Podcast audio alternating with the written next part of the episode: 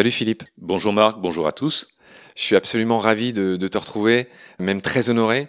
Tu me fais l'honneur de venir jusqu'à chez moi à Gare du Nord, donc merci pour ça. Tu viens d'Étampes, hein, je crois. Oui, tout à fait. Tu es venu en RER e par un beau mercredi pluvieux. Toi et moi, on est un peu gris, il pleut. Hier, il faisait beau, c'est dommage. Mais bref, on ne se laisse pas démonter. On va essayer de ne pas avoir le cafard, ce jeu de mots est catastrophique, pour l'émission, la mission qu'on s'est donnée, toi et moi, parler des blattes et des cafards.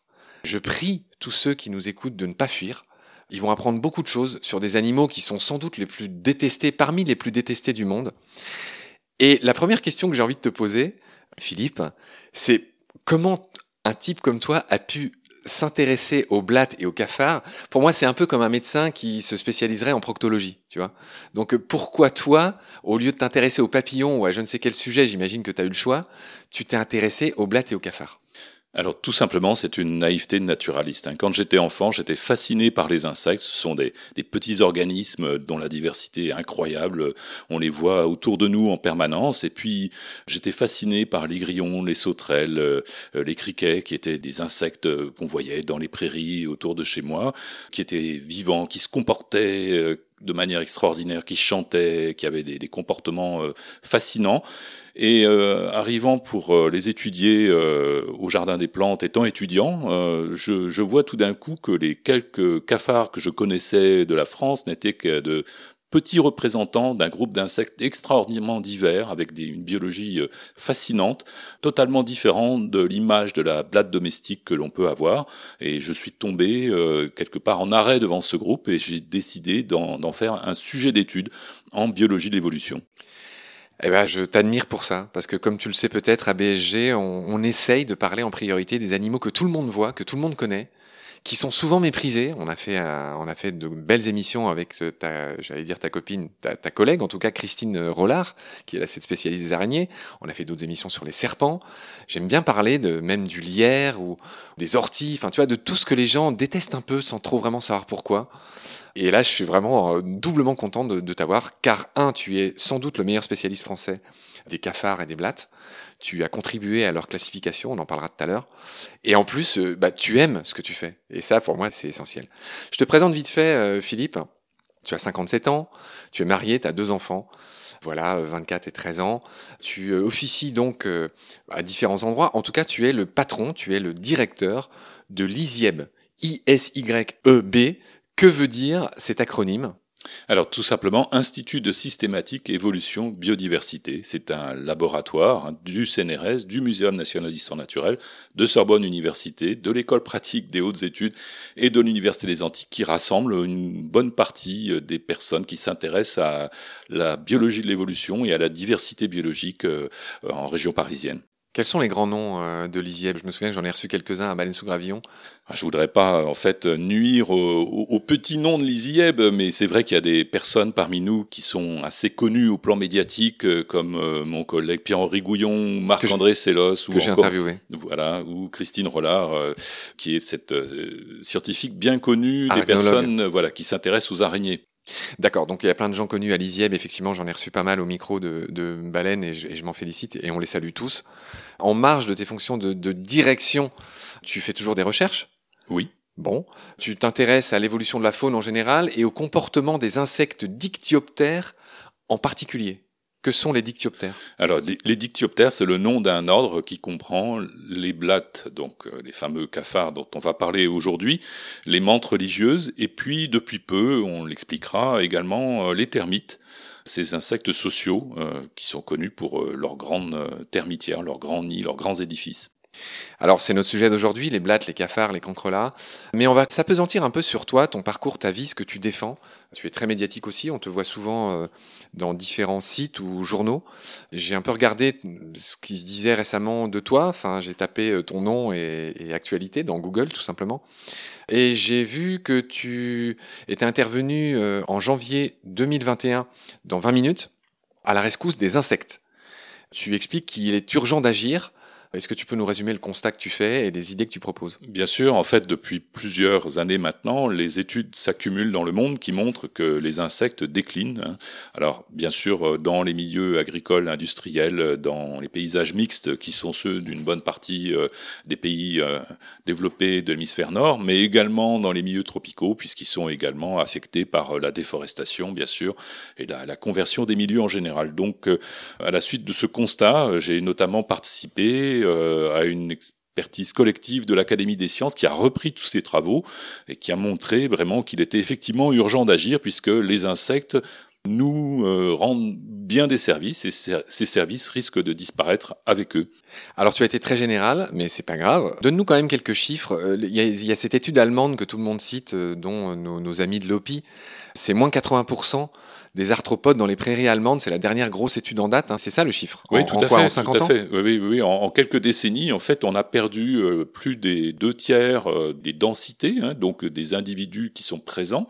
On a perdu également localement ici et là plus des deux tiers des espèces. Hein, donc, ce qui veut dire que ces espèces n'ont pas disparu de l'hémisphère nord, mais pour beaucoup d'entre elles qui ont des répartitions restreintes, on peut arriver euh, au final dans quelques décennies à une extinction.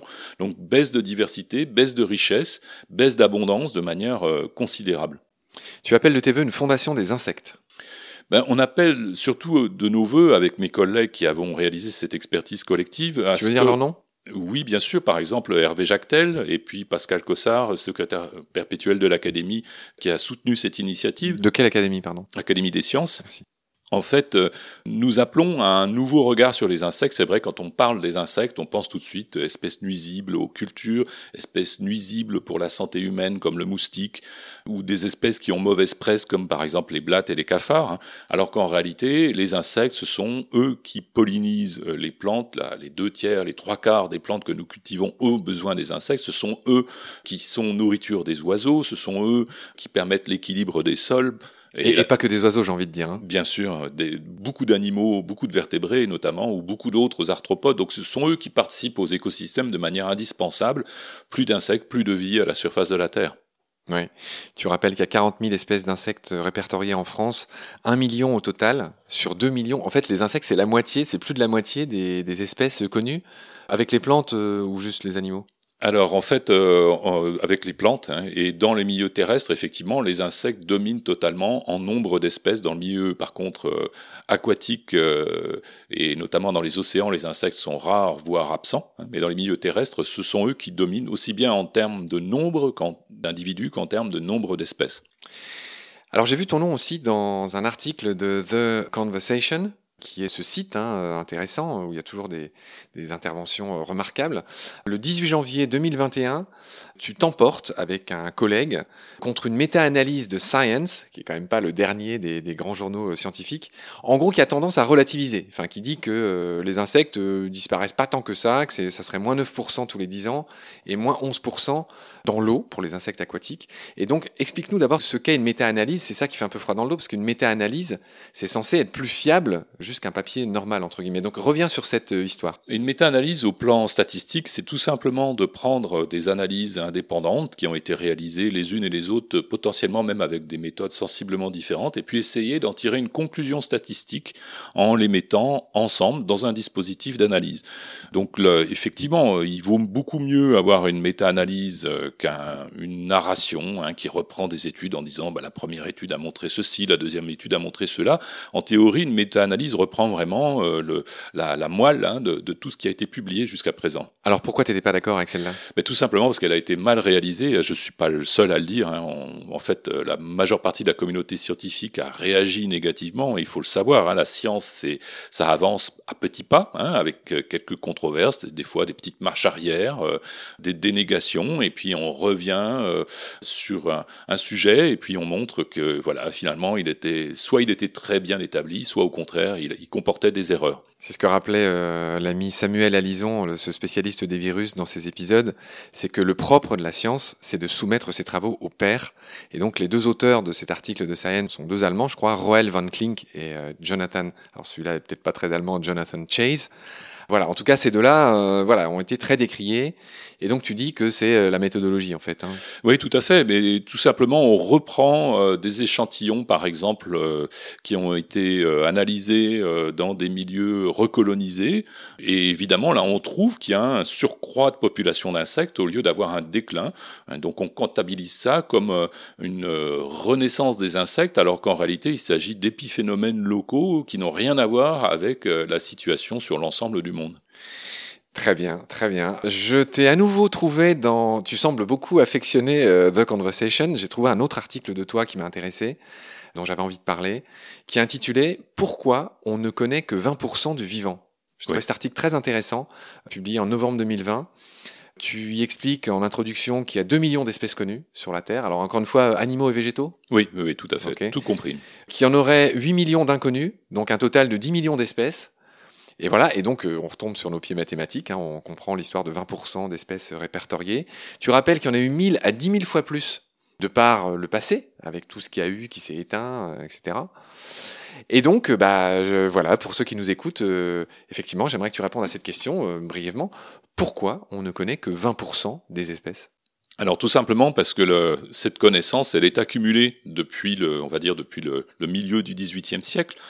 Et euh, il y a eu un effort euh, au début qui était évidemment à la mesure de la science de cette époque, avec quelques individus, peu de moyens, hein, et puis un, monde euh, occidental qui se développait avec, la, avec la colonisation, la révolution industrielle, et donc un inventaire des ressources dans une bonne partie du monde. Puis cet inventaire s'est tari petit à petit.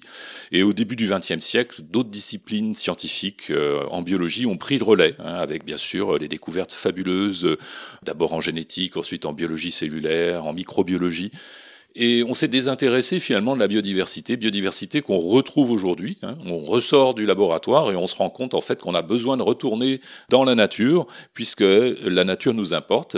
On vit au milieu de la nature, on a besoin de savoir ce qu'il y a au sein de cette nature. Et statistiquement, bah, toutes les prédictions montrent qu'effectivement aujourd'hui, on ne connaît que au maximum 20% de ce qui existe. En réalité, les estimés de 10 millions sont même jugés assez euh, mesquines, assez conservative par beaucoup de scientifiques qui pensent qu'on est même au-delà euh, dans le vivant d'aujourd'hui.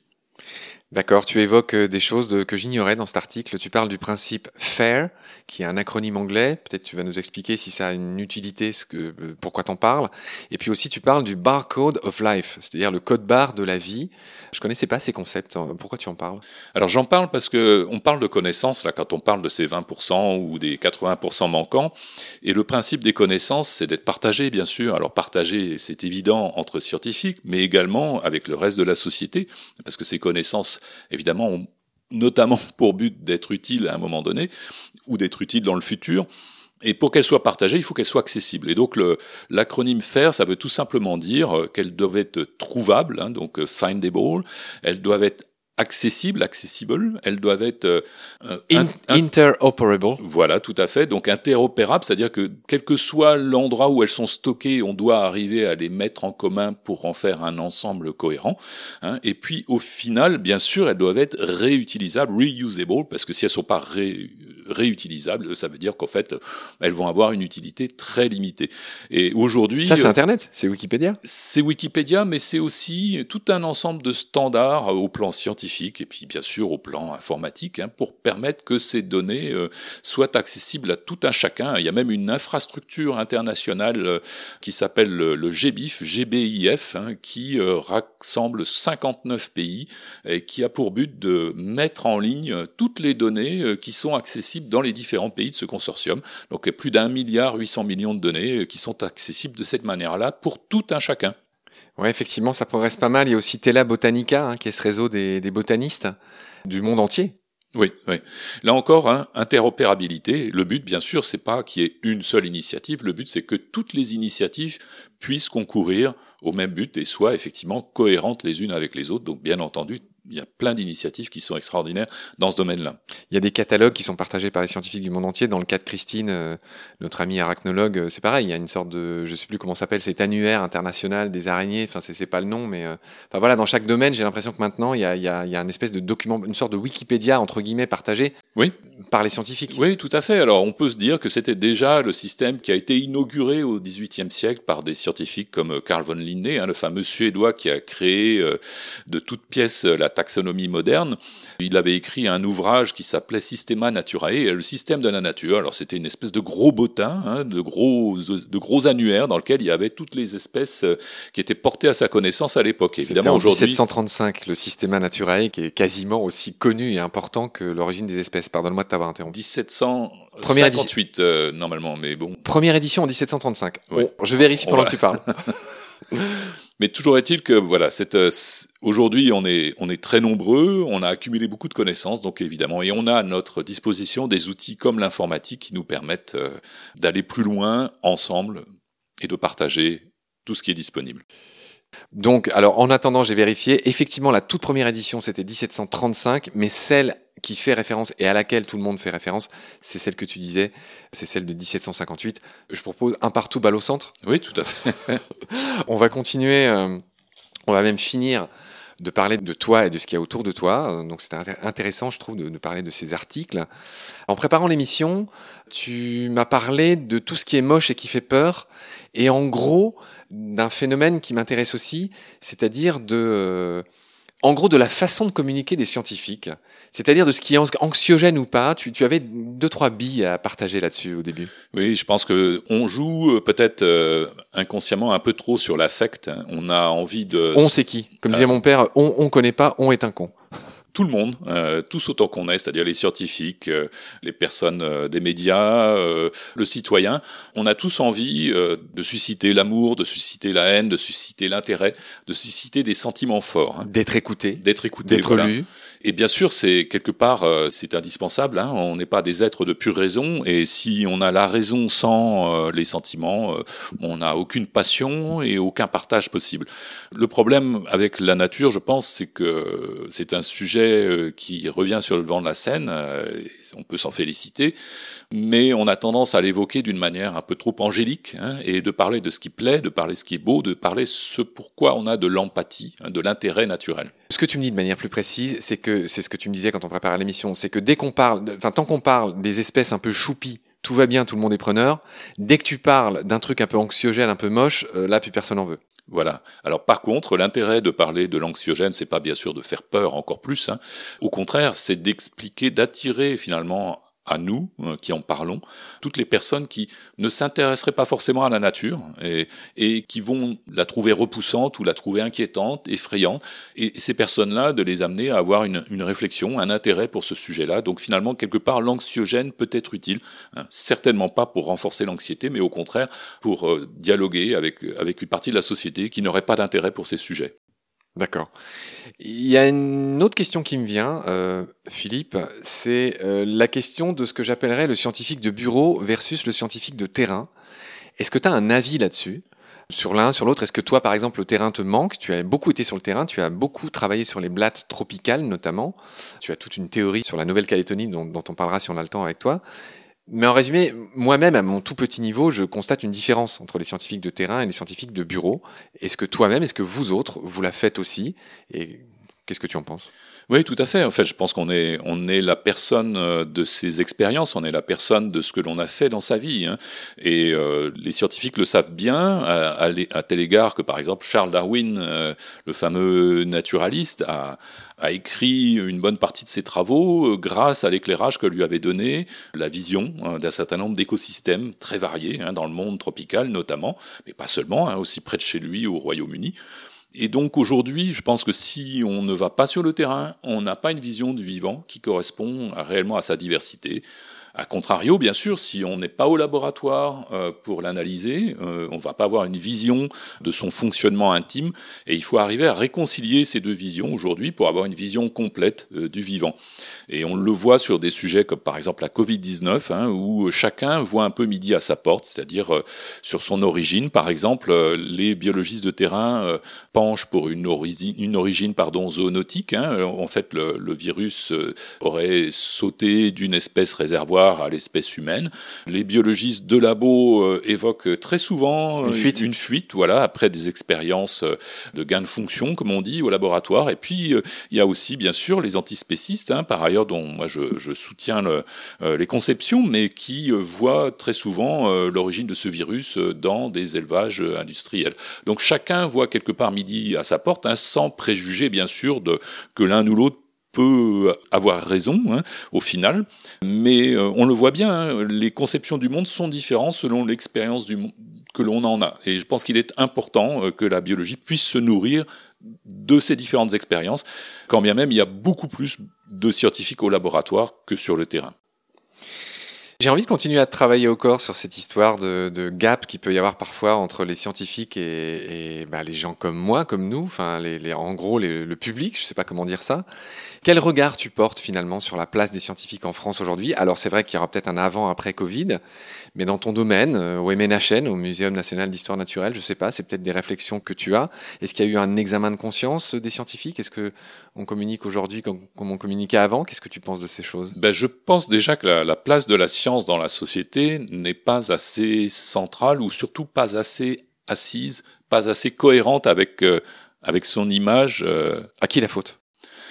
À tout le monde. Je pense qu'en fait, la, la société en fait a, a, adopté la science de manière euh, archaïque, hein, comme une espèce de raisonnement euh, hein, désincarné, euh, idéal et extraordinaire. Elle l'a abandonné dans certains domaines à la suite d'événements conjoncturels. Hein. Exemple On a peur de la bombe atomique, on a peur des radiations, on a peur des produits chimiques des polluants. Euh, et en fait, aujourd'hui, on le voit avec la Covid-19, euh, les, euh, les controverses qui se sont fait jour, finalement, soit sont l'expression d'un débat scientifique qui est au milieu de la communauté, mais qui n'est pas compris comme tel, soit tout simplement de, conflits d'intérêts hein, qui devraient être exposés de manière claire et sur lesquels on ne reviendrait pas. Et puis après, il y a des personnes, malheureusement, qui se saisissent des médias pour faire valoir les points de vue qu'elles ont de manière malhonnête et euh, c'est assimilé aussi à la science, alors qu'en fait il s'agit bien sûr de problèmes d'individus hein, qui ont un comportement euh, malhonnête comme dans n'importe quel autre domaine euh, d'activité. D'accord. Bon Philippe, voilà ce qu'on pouvait dire un peu sur ton actu, sur l'état de tes pensées. En ce moment, euh, je rappelle que nous sommes mi-septembre 2021, pour nous situer dans le temps, car comme je le dis souvent en riant, on m'écoutera encore, on nous écoutera encore dans, dans un demi-siècle, je pense que tu en es toi-même persuadé. Absolument. Ce premier épisode ne serait pas complet, Philippe, si on n'évoquait pas ce bouquin que tu sors le, le 7 octobre, qui s'intitule Le sourire du pangolin. C'est un très joli titre. Il m'évoque euh, Gould, Stephen Jay Gould, avec son histoire de pouce du panda, là. Oui. Panda, pangolin, c'est un peu les mêmes régions. Qu'est-ce que tu as mis dans ce livre? Alors en fait, j'ai essayé d'expliquer que nous devons bien sûr avoir une meilleure compréhension de la biodiversité puisque nous, nous sommes totalement dépendant, tributaire de la biodiversité dans tous les aspects de notre vie, mais que cette meilleure compréhension, elle passe d'abord par une meilleure perception. Donc on doit à la fois percevoir et comprendre, et euh, on se rend compte très souvent que bon nombre de personnes au sein de la société n'ont pas cette perception, n'ont pas cette compréhension. On comprend pas que la biodiversité évolue, qu'elle évolue très vite, hein, à l'échelle de quelques années, qu'une grande partie de la biodiversité microscopique, qu'on ne la voit pas, on commence juste à percevoir l'importance euh, des microbes dans notre vie quotidienne, hein, au-delà des questions d'hygiène euh, du début du XXe siècle. On ne comprend pas non plus les interactions entre les organismes. Hein. Bien sûr, on en connaît quelques-unes. Hein. On sait que l'abeille butine, on sait que les champignons euh, vivent avec les arbres, mais on ne comprend pas que ces interactions sont incessantes et que la vie est essentielle. Est essentielle, tout à fait. Hein, que la vie n'est pas une juxtaposition d'organismes dans un même espace. Donc j'ai essayé de montrer combien ces sujets sont finalement mal connus, euh, combien ils commencent juste tout juste à être défrichés depuis quelques années. Est-ce qu'en guise d'amuse-gueule, tu as un exemple concret à nous donner? Ben, tout à fait. En fait, euh, quand on parle d'hygiène, hein, c'est un sujet aujourd'hui qui est important. Hein. Moi, je me suis rappelé avoir lu euh, La gloire de mon père de Marcel Pagnol, où il disait il faisait dire à sa maman, hein, qui avait de bonnes pratiques hygiénistes au début du XXe siècle, que Pasteur venait tout juste d'inventer les microbes. Et cette phrase euh, m'a frappé. C'était une très belle phrase, très poétique, comme toute l'œuvre de Marcel Pagnol. Et ça, ça montre bien ce que l'on pense de la nature. En fait, la nature, elle est, elle est imaginaire. Hein. On a du mal à l'apercevoir pour ce qu'elle est. Et les microbes, on ne les voit pas. Et donc, Pasteur, en réfutant la théorie de la génération spontanée, finalement, a, a quelque part a inventé des organismes parce que ces organismes, on ne les voit toujours pas. Alors qu'il n'a fait que les révéler. Et il n'a fait que les révéler. Voilà. Et donc, je pense que ça, c'est vraiment le prisme de notre euh, relation à la biodiversité, hein. on ne la voit que quand ça nous intéresse, et on, la voit toujours évidemment à travers euh, un filtre, hein, avec des sens imparfaits, et on a bien du mal à la comprendre. Pourquoi ce titre magnifique qui rappelle celui de, mon podcast, Baleine sous gravillon? Je trouve c'est un peu le même champ de pensée. Le sourire du pangolin, c'est un titre magnifique. Pourquoi sourire? Pourquoi pangolin? Parce que pangolin, il, il, a été à un moment donné impliqué dans l'origine de la pandémie, voilà, et, et, finalement il a été placé sous les feux médiatiques et on s'est rendu compte que c'était un animal euh, intéressant, euh, extraordinairement maltraité, hein, braconné par ah, centaines de milliers. C'est le vertébré le plus braconné du monde. Tout à fait. Et on se rend compte que c'est un, un animal par ailleurs qui est complètement inoffensif. Il a le malheur d'être victime d'un coronavirus comme, comme euh, nous-mêmes. Hein. Euh, donc c'est pas du tout euh, un animal malfaisant, ou d'autant qu'il n'en existe pas vraiment. Hein. Et ce pangolin, en fait, dès que son implication s'est trouvée diminuée, bah, est retourné entre les mains de ses pillards sans que plus personne ne s'intéresse à lui. Et pourquoi le sourire? Tout simplement parce que le sourire, on pourrait dire que comme le rire, c'est un peu le propre de l'homme. Et on se rend pas compte que si l'homme est capable de sourire, c'est parce qu'il est lui-même un animal. Donc moi, j'ai eu envie de prêter au pangolin une des caractéristiques que l'on attribue d'habitude uniquement à l'homme, le sourire, et qui est bien entendu également la sienne, comme celle de la plupart des mammifères. Pas grand chose à ajouter, Philippe. Je te remercie. Sur ce constat et sur ce sourire s'achève notre premier épisode. Je te retrouve très vite pour la suite avec Gourmandise. Prends soin de toi. Salut. Merci. Au revoir.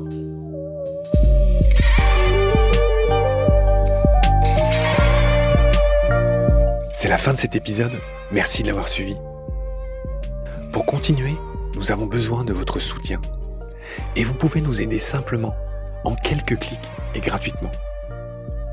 Il suffit par exemple d'utiliser le moteur de recherche solidaire Lilo. Ainsi, chacune de vos recherches sur Internet générera des gouttes qui seront reversées au projet de votre choix, comme Baleine sous gravillon par exemple. Vous pouvez par ailleurs vous abonner à nos podcasts comme d'habitude, partager les liens, devenir adhérent de l'association BSG ou encore faire un don sur Helloasso ou sur Tipeee. Grand merci par avance. Je remercie tous mes équipiers pour leur aide précieuse. Je vous retrouve bientôt pour de nouveaux épisodes. Et d'ici là, prenez soin de vous et de ce qu'il y a autour de vous. Merci. À bientôt.